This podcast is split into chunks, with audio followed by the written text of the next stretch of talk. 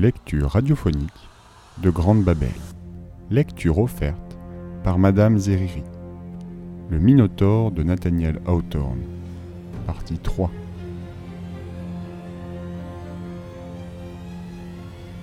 L'esquif s'éloigna du rivage. À peine en pleine mer, une brise légère s'éleva du nord-ouest et fit glisser rapidement l'embarcation sur la crête écumante des vagues, comme s'il se fût agi d'une traversée au terme de laquelle on devait trouver plaisir et bonheur. Malgré le caractère lugubre de cette expédition, je me demande si ces quatorze jeunes gens, affranchis de la surveillance et de la tutelle de personnes âgées, restèrent pendant tout le trajet en proie à la tristesse.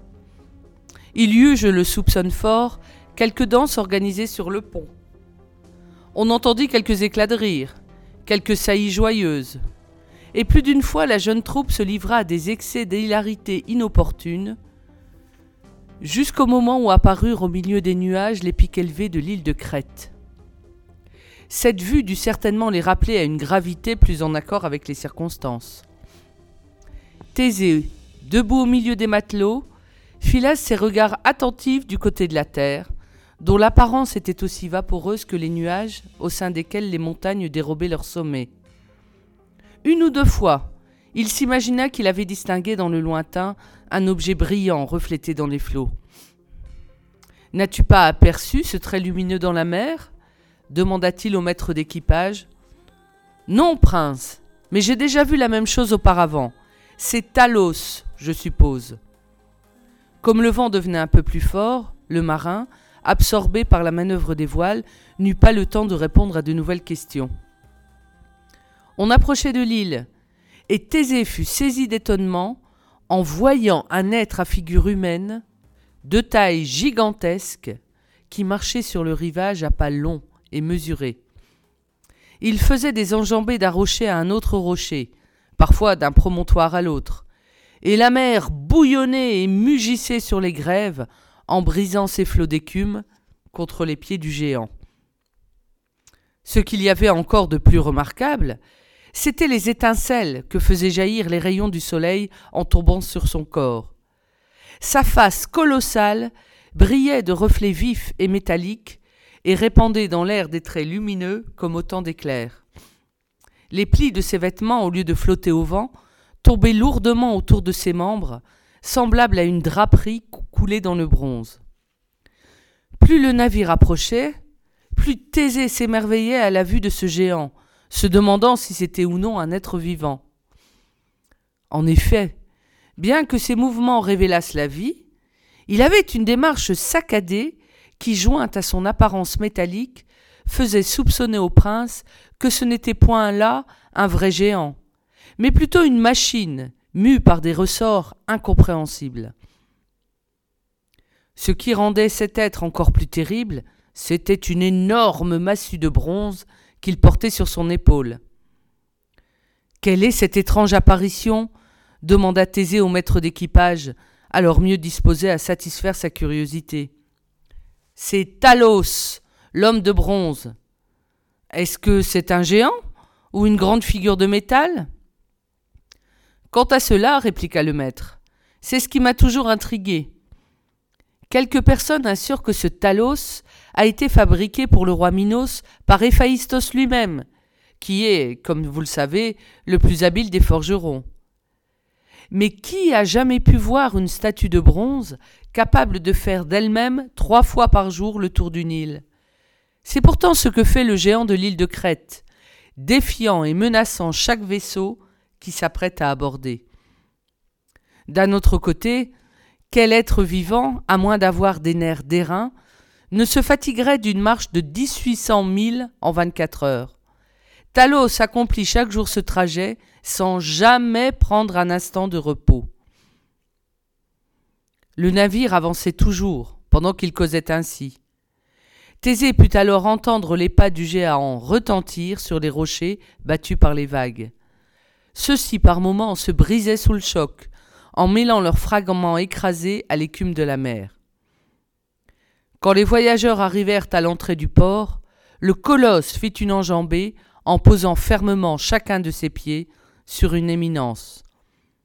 Puis, Levant sa massue à une telle hauteur que l'extrémité s'en perdait au milieu des nuages, il se tint dans cette inquiétante position, tout resplendissant sous les rayons du soleil qui faisaient reluire sa surface métallique. On eût dit que, sans aucun doute, cette monstrueuse massue allait s'abattre tout d'un coup, broyer le vaisseau en mille pièces, sans respect pour les innocents exposés à une telle catastrophe. Car il y a rarement de la miséricorde dans le cœur d'un géant, et une machine de fer n'est guère plus sensible. Mais, au moment où Thésée et ses compagnons s'attendaient à être écrasés, le colosse ouvrit ses lèvres de bronze et les apostropha en ces termes. D'où venez-vous, étrangers Quand cette voix eut cessé de résonner, la vibration se prolongea comme celle d'une immense cloche d'église dont le son fait trembler l'air quelques minutes après le dernier coup de marteau. D'Athènes répondit le maître d'équipage. Quelle est votre mission? reprit l'homme de bronze d'une voix tonnante. Et il brandit son arme avec un geste plus menaçant encore, comme si ce nom d'Athènes, avec qui tout récemment la Crète avait été en guerre, il se fut apprêté à pulvériser l'embarcation. Nous amenons les sept jeunes garçons et les sept jeunes filles qui doivent servir de pâture au Minotaure. Passez cria le géant. L'atmosphère retentit au loin, pendant que la poitrine d'où était sortie cette voix formidable frémissait encore de sa propre sonorité. Le navire glissa entre les promontoires du port, et le colosse reprit sa marche. En peu d'instants, cette étrange sentinelle fut bientôt à une grande distance, réfléchissant par intervalles quelques traits de lumière, et sans plus s'arrêter dans son parcours autour de l'île, comme si c'était sa tâche éternelle. L'ancre ne fut pas plutôt jetée qu'un détachement des gardes de Minos se rendit sur le rivage, et se fit livrer les quatorze jeunes gens. Le prince Thésée et ses compagnons d'infortune, entourés de soldats armés, furent conduits au palais du roi et amenés en sa présence. C'était un souverain à l'aspect dur et impitoyable. Si le gardien de l'île de Crète était fait de bronze, le monarque pouvait passer pour avoir un cœur d'un métal plus dur. C'était bien véritablement un homme de fer. Il abaissa sur les victimes ses sourcils épais et hérissés. Tout autre mortel, à la vue de tant de grâce, de beauté et d'innocence, se fut empressé de rendre à ces pauvres âmes sacrifiées le bonheur avec la liberté. Mais ce despote implacable n'avait qu'un souci. C'était de constater si les malheureux pourraient offrir au Minotaure une nourriture appétissante. Quant à moi, j'aurais donné quelque chose pour le voir dévorer lui, tout seul, et le monstre eût sans doute trouvé sa chair bien coriace. Le roi fit approcher les uns après les autres les jeunes hommes terrifiés et les jeunes filles éplorées, toucha chacun d'eux du bout de son sceptre pour s'assurer de leur embonpoint, et les renvoya, en faisant un signe à ses gardes. Le tour de Thésée étant venu, il le regarda plus attentivement, car il avait remarqué dans les traits de ce dernier une expression de calme et de bravoure. Jeune homme, lui demanda-t-il d'un ton sévère, N'es-tu pas effrayé à l'idée d'être dévoré par le Minotaure J'ai offert ma vie en sacrifice pour une bonne cause. Voilà pourquoi je la donne sans hésitation et sans terreur. Mais toi, roi Minos, n'as-tu pas horreur de ta propre cruauté? Toi qui livres chaque année quatorze innocents à la voracité d'une bête féroce Ne trembles-tu pas, prince pervers, quand tu descends au fond de ta conscience? Pendant que tu es là, assis sur ton trône d'or et revêtu des insignes de la majesté, je te le dis en face, roi Minos, tu me parais un monstre plus hideux que le Minotaure lui-même. Ha ha ha C'est ainsi que tu me considères s'écria le tyran en riant d'un rire d'hyène qui lui était naturel. Demain, à l'heure du déjeuner, tu auras l'occasion de vérifier la justesse de ta comparaison. Garde, emmenez-les. et que ce téméraire ouvre l'appétit du Minotaure. Je n'avais pas eu le temps de vous dire que près du trône se tenait debout Ariane, la fille du terrible monarque. C'était une princesse d'une grande beauté, d'une âme tendre et aimante. Aussi, contemplait-elle ces pauvres captifs voués au supplice avec un sentiment bien différent de celui de son père, qui montrait un cœur doublé de fer. Elle ne pouvait retenir ses larmes, en pensant combien d'espérance et de charme allaient être inutilement détruits. Tant de beauté, de jeunesse, de force, devenir la proie d'une abominable créature qui eut, sans nul doute, de beaucoup préférer manger un bœuf ou un porc engraissé plutôt que le plus délicat et le plus potelé de ces êtres humains. À la vue de Thésée, dont la figure noble et décidée exprimait le mépris d'un danger imminent, sa compassion devint cent fois plus grande. Au moment où les gardes entraînèrent le héros, elle se jeta aux pieds de son père, le suppliant de donner la liberté à tous les captifs, et particulièrement à ce jeune homme. Silence, folle que tu es lui répondit-il.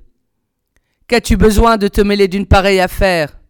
C'est un acte de haute politique, et par conséquent tout, tout à fait au-dessus de ta faible intelligence. Va donc arroser tes fleurs, et ne songe plus à ces misérables Athéniens. Le Minotaure est aussi sûr de les dévorer demain à son déjeuner que moi de manger ce soir une perdrix à mon souper. En prononçant ces mots, le roi prit un air de cruauté si sauvage qu'on l'eût cru capable de dévorer Thésée et le reste de ses compagnons si une bête féroce n'eût pas été là pour lui en éviter la peine. Comme il ne voulut pas entendre un seul mot de plus en leur faveur, les prisonniers furent emmenés et plongés dans un cachot dont le geôlier les avertit de se livrer au sommeil le plus vite. Car le Minotaure avait l'habitude de demander son déjeuner de bon matin. Les sept jeunes filles et six des jeunes garçons, épuisés par la douleur et les sanglots, tombèrent bientôt endormis. Thésée seul resta debout. Se sentant supérieur à eux, encouragé en force, c'était pour lui un devoir de protéger leur vie d'une manière ou d'une autre, de les défendre et de les sauver à tout prix. Aussi se tint-il éveillé pendant la nuit entière, marchant en tous sens dans la prison où ils étaient enfermés. Un peu avant minuit, la porte s'ouvrit lentement, et la gracieuse Ariane apparut, une torche à la main. Êtes-vous éveillé, prince Thésée? murmura-t-elle. Oui, répondit-il, quand il me reste si peu de temps à vivre, je ne veux pas le perdre à dormir. Eh bien, suivez-moi et marchez doucement. Ce qu'étaient devenus le geôlier et les gardes, Thésée ne le sut jamais. Quoi qu'il en fût, Ariane ouvrit toutes les portes, et Thésée respira bientôt dans une atmosphère pure et libre, où resplendissait un magnifique clair de lune. Thésée, vous pouvez maintenant rejoindre votre vaisseau et reprendre le chemin d'Athènes. Euh, je n'en ferai rien, assurément. Je ne veux m'éloigner de la Crète qu'après avoir abattu le Minotaure, sauver mes compagnons d'infortune et délivrer mon pays de cette horrible tribu. Je prévoyais votre résolution, dit Ariane. Venez alors, venez avec moi, valeureux Thésée. Voici votre glaive, dont vous ont dépouillé les gardes. Vous en aurez besoin. Priez les dieux de diriger vos coups. Elle le mena par la main jusqu'à un bois ténébreux, où les rayons de la lune se perdaient sur le sommet des arbres, sans pénétrer à travers leur feuillage et sans éclairer les sentiers de la moindre lueur.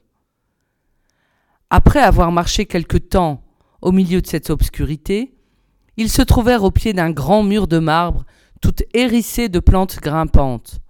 On n'y apercevait aucune porte, ni aucune espèce d'ouverture. C'était une construction escarpée, solide et mystérieuse. Impossible de la franchir ou de pénétrer au travers.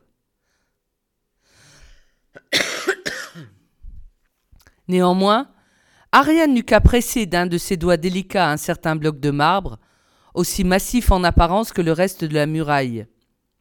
À son contact, cette enceinte s'entr'ouvrit assez pour les laisser passer tous les deux, et aussitôt le bloc retomba à sa place, en remplissant entièrement le vide. Nous voici maintenant, dit Ariane, dans le fameux labyrinthe que construisit Dédale, avant de se fabriquer une paire d'ailes et de s'envoler de notre île comme un oiseau. Ce Dédale était un très habile artiste, mais de toutes les œuvres de son génie, ce labyrinthe est la plus surprenante. Nous n'aurions qu'à avancer de quelques pas, et nous pourrions errer toute notre vie sans retrouver notre chemin. Au milieu se tient le Minotaure, et c'est là, Thésée, qu'il vous faut aller le rencontrer. Mais comment me sera-t-il possible de le trouver s'il est si facile de s'égarer? Il fut interrompu par un bruit sourd, assez semblable au mugissement d'un taureau, mais qui cependant avait quelque rapport avec la voix humaine. Thésée crut distinguer dans la vibration de cette voix sauvage l'effort fait par un monstre pour articuler quelques paroles. La distance était, il est vrai, assez grande pour qu'il ne pût s'assurer si c'était un rugissement de taureau ou les accents d'une voix humaine. C'est le cri du Minotaure, dit tout bas Ariane, en serrant convulsivement la main de son protégé et en portant la sienne sur son cœur qui battait d'effroi. Laissez-vous guider par cette voie, en suivant les détours du labyrinthe, et dans peu vous trouverez le monstre. Attendez. Prenez un bout de ce peloton de soie, j'en tiendrai l'autre dans ma main, et alors, si vous triomphez, le fil vous ramènera près de moi. Adieu, valeureux Thésée. Le jeune héros prit l'extrémité du fil de soie dans sa main gauche, dans la main droite son glaive à poignée d'or tiré du fourreau, et il s'avança avec intrépidité dans les mystérieux détours. Quel était le plan de ces voix entrelacées les unes dans les autres? C'est ce que je ne saurais dire. On n'a jamais vu, et l'on ne verra jamais dans le monde, un travail d'une combinaison aussi embrouillée. Il ne peut rien y avoir d'aussi compliqué, si ce n'est le cerveau de Dédale lui-même, qui en est l'auteur, ou le cœur d'un homme ordinaire, création dont le mystère est dix fois plus inexplicable encore que le labyrinthe de l'île de Crète. Thésée n'avait pas fait cinq pas, qu'il avait déjà perdu Ariane de vue. À peine en eut-il fait cinq autres, qu'il se sentit tout étourdi, à force de tourner. Il continua à marcher, tantôt rampant sous une voûte basse, tantôt ayant à franchir des degrés, parfois rencontrant un passage tortueux et puis un autre, dont les sinuosités le menaient devant une porte ouverte qui se refermait immédiatement sur lui. Il semblait que les murs se déroulassent comme le fil échappé d'un fuseau, en l'enveloppant dans leurs ondulations capricieuses. Et tout en suivant ces défilés déserts, il ne cessait d'entendre les cris du Minotaure, tantôt près de l'endroit où il se trouvait, tantôt à une plus grande distance. Il retentissait, horrible, discordant, mélange effrayant du beuglement d'un taureau et de la voix d'un homme, sans ressembler toutefois ni à l'un ni à l'autre.